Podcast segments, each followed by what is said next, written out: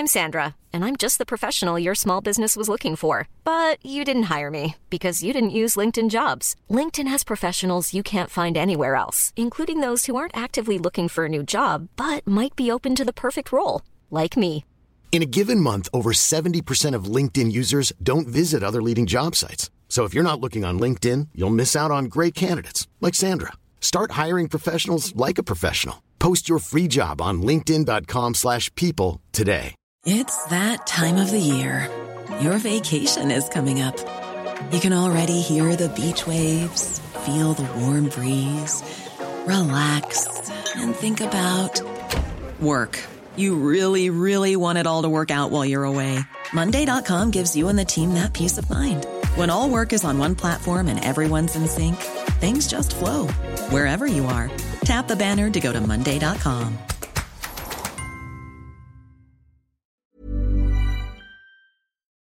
Bonjour, c'est Jules Lavie pour Code Source, le podcast d'actualité du Parisien. Le Parisien lance un nouveau podcast consacré aux Jeux Olympiques.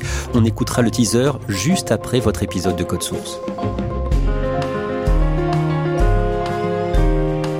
Le quatre janvier, un homme de quarante ans prénommé Lesty a été mis en examen dans le Val-d'Oise pour escroquerie, abus de confiance et faux et usage de faux. Il a été laissé libre sous contrôle judiciaire.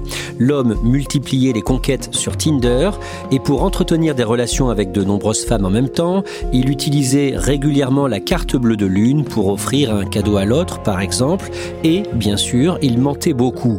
Son avocate affirme qu'il n'a commis rien de pénalement condamnable, mais les dix-sept plaignantes, elles, ont le sentiment d'avoir eu affaire à un prédateur. Cet épisode de Code Source est raconté par Nicolas Goinard du service Police-Justice Île-de-France du Parisien.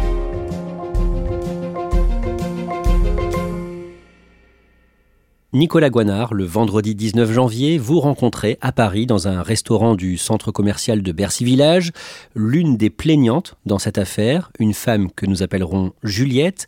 Qui est-elle et elle est dans quel état d'esprit quand vous la rencontrez pour qu'elle vous raconte son histoire ? Alors Juliette, c'est un prénom d'emprunt puisqu'elle ne souhaite pas pouvoir être identifiée. C'est une jeune femme qui a trente-quatre ans, qui est cadre, elle gagne assez bien sa vie et elle a un niveau de vie assez confortable. Et euh, elle est encore touchée par euh, une relation qu'elle a eue euh, quelques mois plus tôt avec un, un jeune homme. Elle est dans un état d'esprit euh, plutôt combatif aussi, même si euh, cette histoire l'a, l'a beaucoup marquée. Au printemps deux mille vingt-trois, elle commence à discuter sur Tinder avec un homme de quarante ans, un certain Lesty, prénom peu répandu en France. Juliette le trouve comment physiquement ? Physiquement, elle le trouve très beau. J'ai vu les photos, c'est un beau gosse qui a un très beau sourire. Euh, on peut dire que son sourire est, est enjôleur. Il est athlétique, il fait un mètre quatre-vingt-dix, il a la, une barbe bien taillée. C'est quelqu'un qui présente très bien et qui a l'air euh, même très sympa. Sur l'application, Lesty décrit à Juliette une vie qui pourrait faire rêver. Il lui en met plein la vue dans ce qu'il raconte. Elle qualifie les, les premiers échanges de fluides. Il se trouve beaucoup de points communs et il lui dit qu'il a... Euh, travaillé pendant trois ans à New York, qu'il a un meilleur ami suédois qui se prénomme Clark, qu'il est entouré de personnes qui sont des cadres supérieurs, qui sont des architectes. Il a une vie un peu déconnectée de la sienne, de ce qui est sa réalité à elle, à Paris.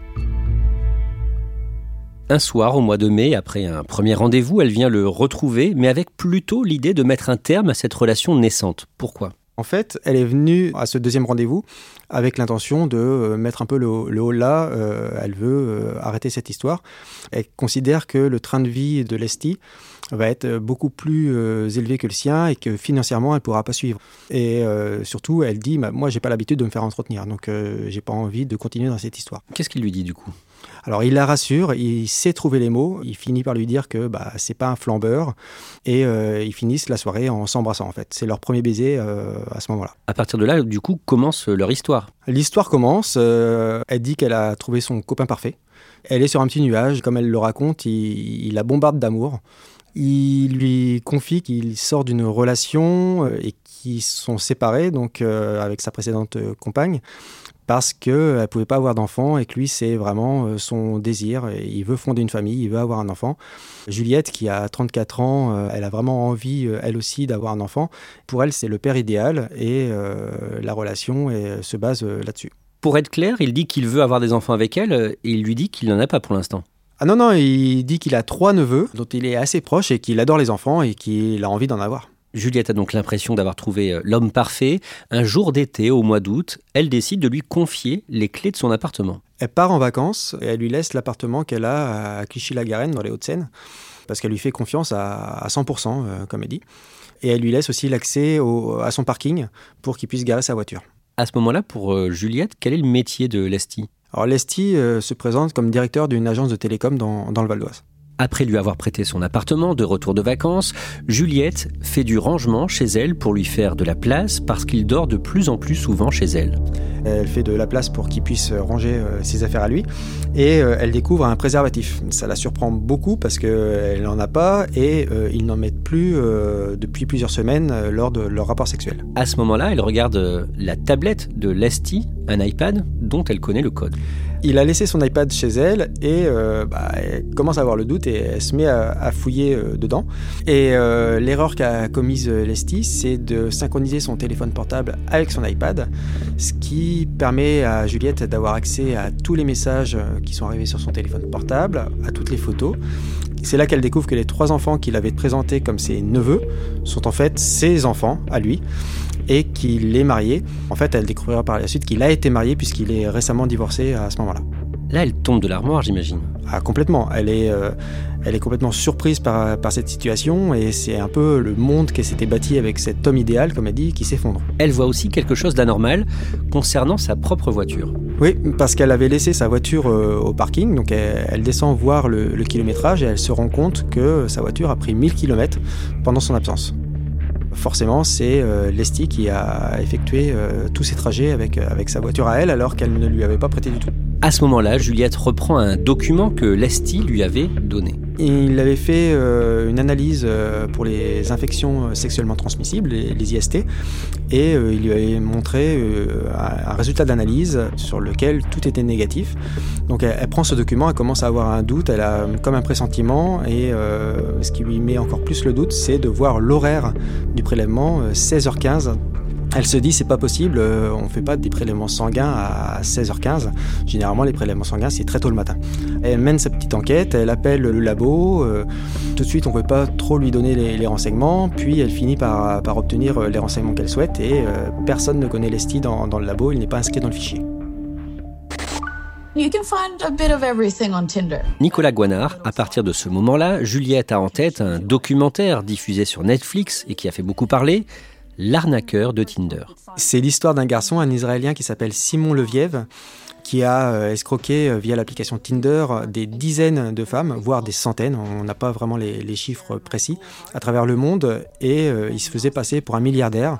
Et il a réussi à appâter ses victimes en faisant croire qu'il menait une vie de rêve sous les tropiques, avec des montres de luxe, euh, au volant de grosses voitures. Et euh, c'est un documentaire qui a, a beaucoup fait parler. Oui. The man I love was never real. Everything's a lie. Quelques jours plus tard, toujours au mois d'août, Juliette se rend à la gare Montparnasse parce qu'elle sait que son compagnon, Lesty, doit rentrer à Paris en train. Elle sait donc précisément où l'attendre. Elle se met en planque, elle est devenue enquêtrice et elle a pour but de le confondre en fait, de l'avoir en face d'elle et de lui faire avouer même qu'il ment. Elle tombe bien puisqu'elle le voit sortir de la gare Montparnasse, main dans la main avec une autre jeune femme qui était venue le chercher à la descente du train. Elle va les voir euh, et la jeune femme qui accompagne Lesty, euh, elle finit par euh, lui lâcher la main, par euh, aussi demander des explications parce que c'est quelqu'un qui a payé quatre cent cinquante euros pour lui une chambre d'hôtel à Bordeaux pour qu'il aille à un mariage. Donc il lui a demandé juste l'empreinte de la carte. Finalement, la carte a été débitée.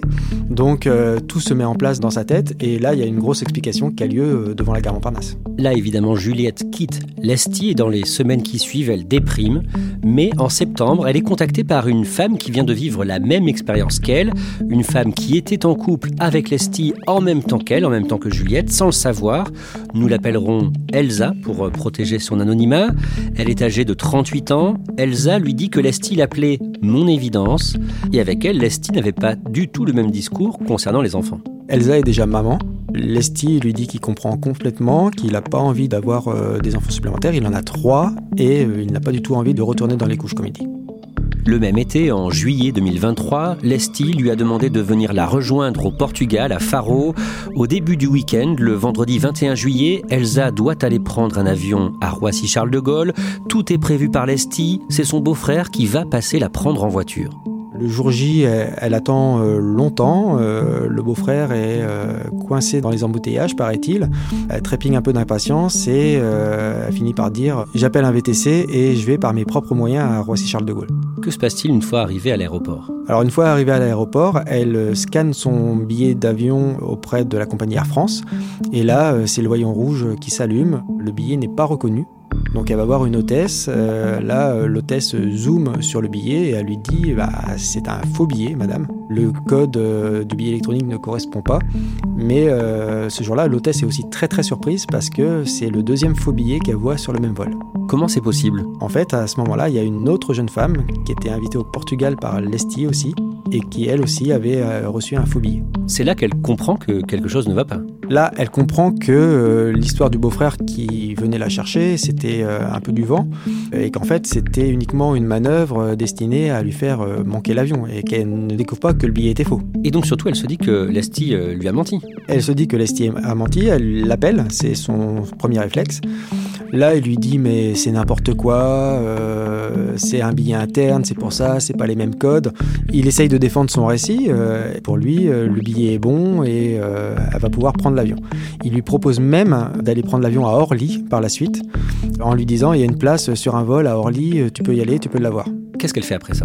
Elle pose ses valises, elle s'assoit sur un banc et comme elle dit, c'est comme dans un film, je suis toute seule avec mes deux grosses valises assises sur un banc et je chiale. Après, elle rentre en R E R et là, elle commence à se mettre, comme elle dit, en mode F B I. Donc, elle commence à, à se dire, mais s'il m'a menti sur ça, sur quoi d'autre il m'a menti ? Qu'est-ce qu'elle fait comme recherche ? Elle va déjà utiliser euh, l'outil de recherche de photos inversées euh, de Google en prenant une photo qu'il lui a envoyée de la villa à Faro où il devait loger. Et elle découvre que cette photo est en fait celle d'une villa en Sardaigne, en Italie. Elle va lui demander des explications. Euh, ils font une visio. Il est au restaurant avec euh, ses trois enfants. Ses enfants lui disent euh, « Tu devrais venir, c'est génial le Portugal ». Là, elle demande quand même quelques explications sur la photo euh, qui vient de Sardaigne et pas de Faro. Et là, il lui explique que c'est un de ses enfants qui a envoyé euh, par mégarde une photo qui ne correspondait pas. C'était à des vacances précédentes euh, en Sardaigne. Elle ne le croit pas parce qu'elle est persuadée désormais que c'est un menteur. Et au cours de cette visio, elle note le nom du restaurant portugais dans lequel il se trouve. Avec ce nom de restaurant, elle va faire quelques recherches. Et elle va découvrir que ce restaurant est en fait un restaurant portugais à Pierrelet, dans le Val-d'Oise, à quelques kilomètres de chez lui. Et là, elle se rend chez lui, dans le Val-d'Oise, où il vit, chez ses parents. Et elle tombe sur lui. Elle lui dit, euh, ironiquement, euh, c'était bien le Portugal. Et là, il se démonte pas. Il lui dit, bah, on vient de rentrer. Le restaurant était à côté de l'aéroport. On a pris l'avion. Euh, Roissy, c'est pas très loin. Euh, je viens d'arriver. Bah, là, il y a une longue explication de trois heures qui va commencer. Son seul but, désormais, c'est pas du tout de se réconcilier avec lui, mais c'est de lui faire avouer qu'il a menti.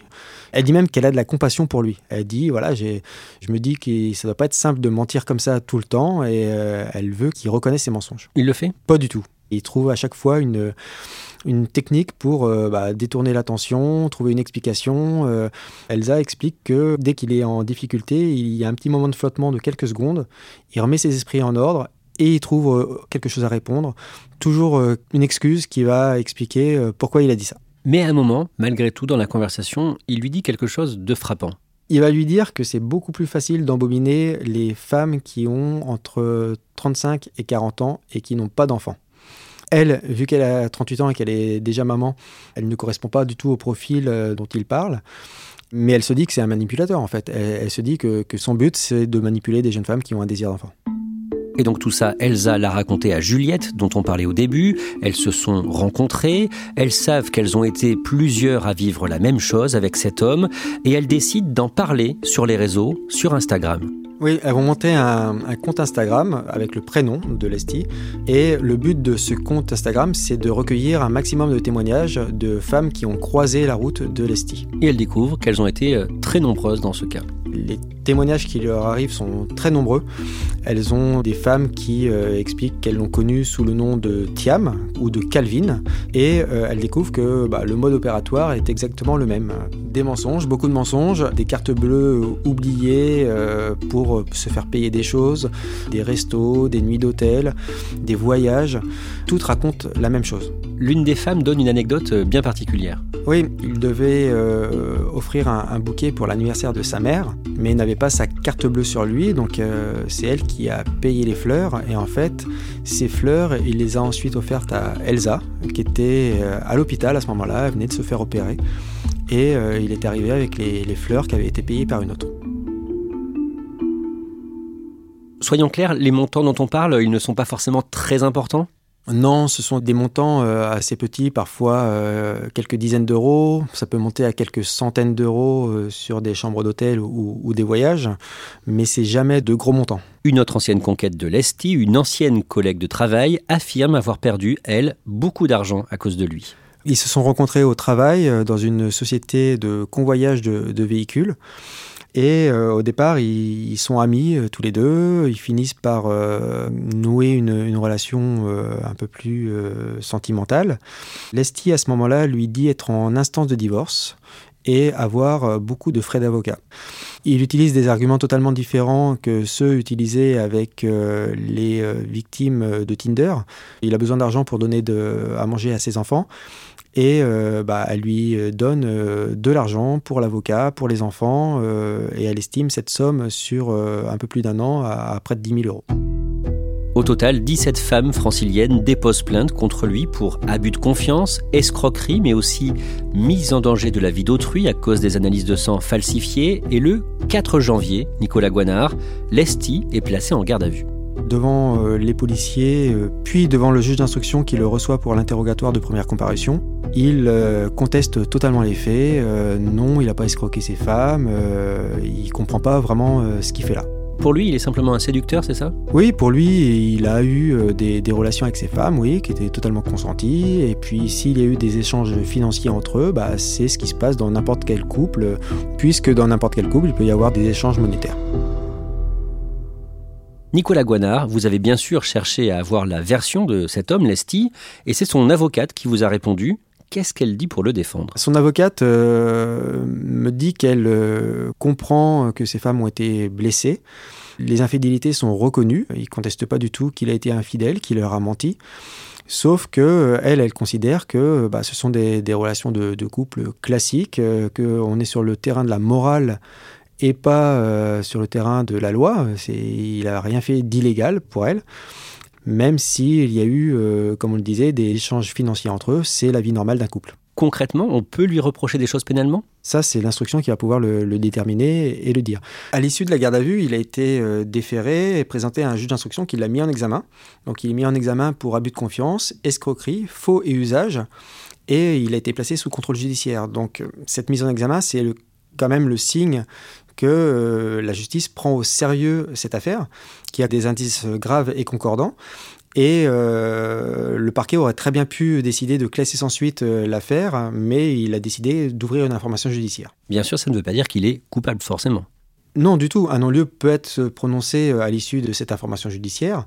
C'est le juge d'instruction qui décidera de le renvoyer ou pas devant un tribunal correctionnel. Et le fait d'avoir menti sur ses analyses de sang, il peut être condamné pour ça ? La mise en danger de la vie d'autrui n'a pas été retenue parce qu'il n'y avait pas de danger imminent. C'est-à-dire, euh, s'il avait été porteur, par exemple, du V I H, là, ça aurait pu tenir, puisqu'il y avait le, le danger imminent de, de contaminer les femmes avec qui euh, il avait des rapports sexuels.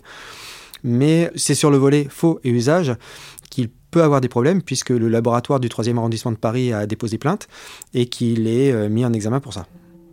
Nicolas Goinard, plusieurs victimes étaient tombées enceintes de lui et elles ont dû avorter. L'une d'elles a témoigné dans un podcast du média Brut en août deux mille vingt-deux. Alors à l'époque, elle ne parlait pas de Lesty mais de Calvin. C'est l'autre nom sous lequel il se présentait sur Tinder. Et elle explique que deux jours après leur séparation, en fait, elle a appris qu'elle était enceinte. Quand elle lui a parlé de cette grossesse, il lui a dit bah, « Maintenant tu avortes et on n'en parle plus ». En gros, il m'a juste demandé euh, quand est-ce qu'elle allait avoir lieu l'intervention. Et voilà, euh, je pense qu'il avait besoin de s'assurer, encore une fois, que cette qu'histoire allait se clôturer complètement et qu'il n'y aurait pas d'autres traces que celles qu'il avait laissées dans sa vie de couple. Et avec elle, Lesty a presque justifié son comportement. Oui, ils finiront par avoir une explication euh, assez franche en fait, euh, au, au terme de longues semaines euh, de, de fuite en avant euh, de sa part. Donc elle, elle réussit à, à lui parler. Et là, il lui explique que euh, grâce à lui, elle a élevé son niveau de vigilance envers les hommes. Et il a cette phrase absolument ultime dans laquelle il me dit euh, « Tu sais, euh, les systèmes de sécurité euh, informatique se sont renforcés grâce euh, aux attaques des hackers. S'il n'y avait pas eu des hackers euh, sur Internet, euh, les pare-feux euh, se seraient jamais érigés euh, comme ils le sont aujourd'hui.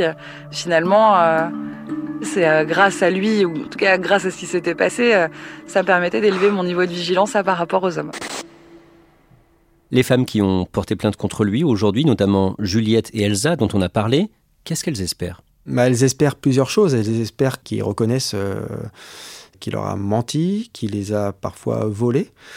Et euh, elles espèrent aussi qu'il ne recommencera pas. C'est pour ça qu'elles sont dans une espèce de campagne euh, pour faire connaître le parcours de Lesty, pour essayer de prévenir en fait, euh, que d'autres femmes ne tombent pas dans le panneau et ne se fassent pas avoir par cet homme.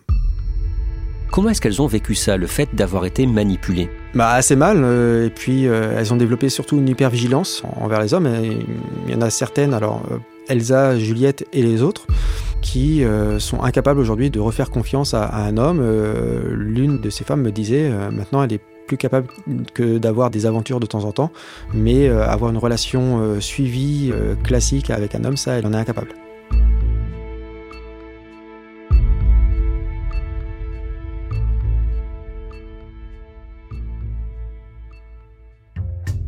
Merci à Nicolas Goinard. Cet épisode de Code Source a été produit par Clara Garnier-Amouroux et Thibault Lambert avec Julien Moncouquiol à la réalisation. Merci d'écouter Code Source. Si vous aimez les faits divers, chaque samedi, Le Parisien vous raconte une grande affaire criminelle dans Crime Story. Et puis, nouveau rendez-vous à venir le quatorze février, Le Sacre, podcast Jeux Olympiques du Parisien qui va nous accompagner jusqu'à Paris deux mille vingt-quatre. On écoute le teaser de ce nouveau podcast. Bonjour, c'est Anne-Laure Bonnet. Je suis très heureuse de vous présenter Le Sacre, le podcast événement du Parisien qui va vous accompagner jusqu'aux Jeux Olympiques de Paris deux mille vingt-quatre. À partir du quatorze février et jusqu'au vingt-quatre juillet, chaque mercredi, un ou une athlète viendra à mon micro nous raconter son parcours jusqu'à la médaille d'or olympique. Dis-moi, j'entends la musique, j'ai envie de danser et tout ça. J'ai dit, comment ça, t'as envie de danser ? C'est, tu vas nager pour faire un record ou un titre et t'as envie de danser. Et donc un jour, j'ai pris un billet d'avion et je me suis pointée à Los Angeles. Quand je suis arrivée à cet entraînement, j'ai tué la séance. Une médaille d'or aux Jeux, c'est la quête d'une vie. Le Graal. Dans ces témoignages, les championnes et les champions racontent ce qu'ils ont dû mettre en œuvre pour se construire un mental hors norme et atteindre la première marche du podium olympique. Oui, c'est le champion olympique, oui, champion olympique, champion olympique. Et là, je pleure. Mais oui, parce que là, je réalise, je réalise vraiment ce que j'ai fait. Ce nouveau podcast sera disponible sur le parisien point f r, l'appli du Parisien et sur toutes vos plateformes d'écoute habituelles, Apple Podcasts, Spotify, Deezer et YouTube. Le Sacre, ça commence le quatorze février, alors abonnez-vous dès maintenant pour ne manquer aucun épisode de cette quête olympique. À bientôt!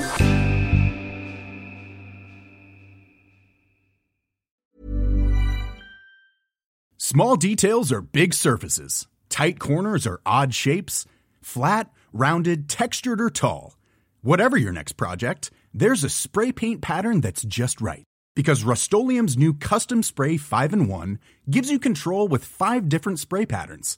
So you can tackle nooks, crannies, edges, and curves without worrying about drips, runs, uneven coverage, or anything else. Custom Spray five in one. Only from Rust-Oleum. Even when we're on a budget, we still deserve nice things. Quince is a place to scoop up stunning high-end goods for fifty to eighty percent less than similar brands. They have buttery soft cashmere sweaters starting at fifty dollars, luxurious Italian leather bags, and so much more. Plus, Quince only works with factories that use safe, ethical, and responsible manufacturing. Get the high-end goods you'll love without the high price tag with Quince. Go to quince dot com slash style for free shipping and three sixty-five day returns.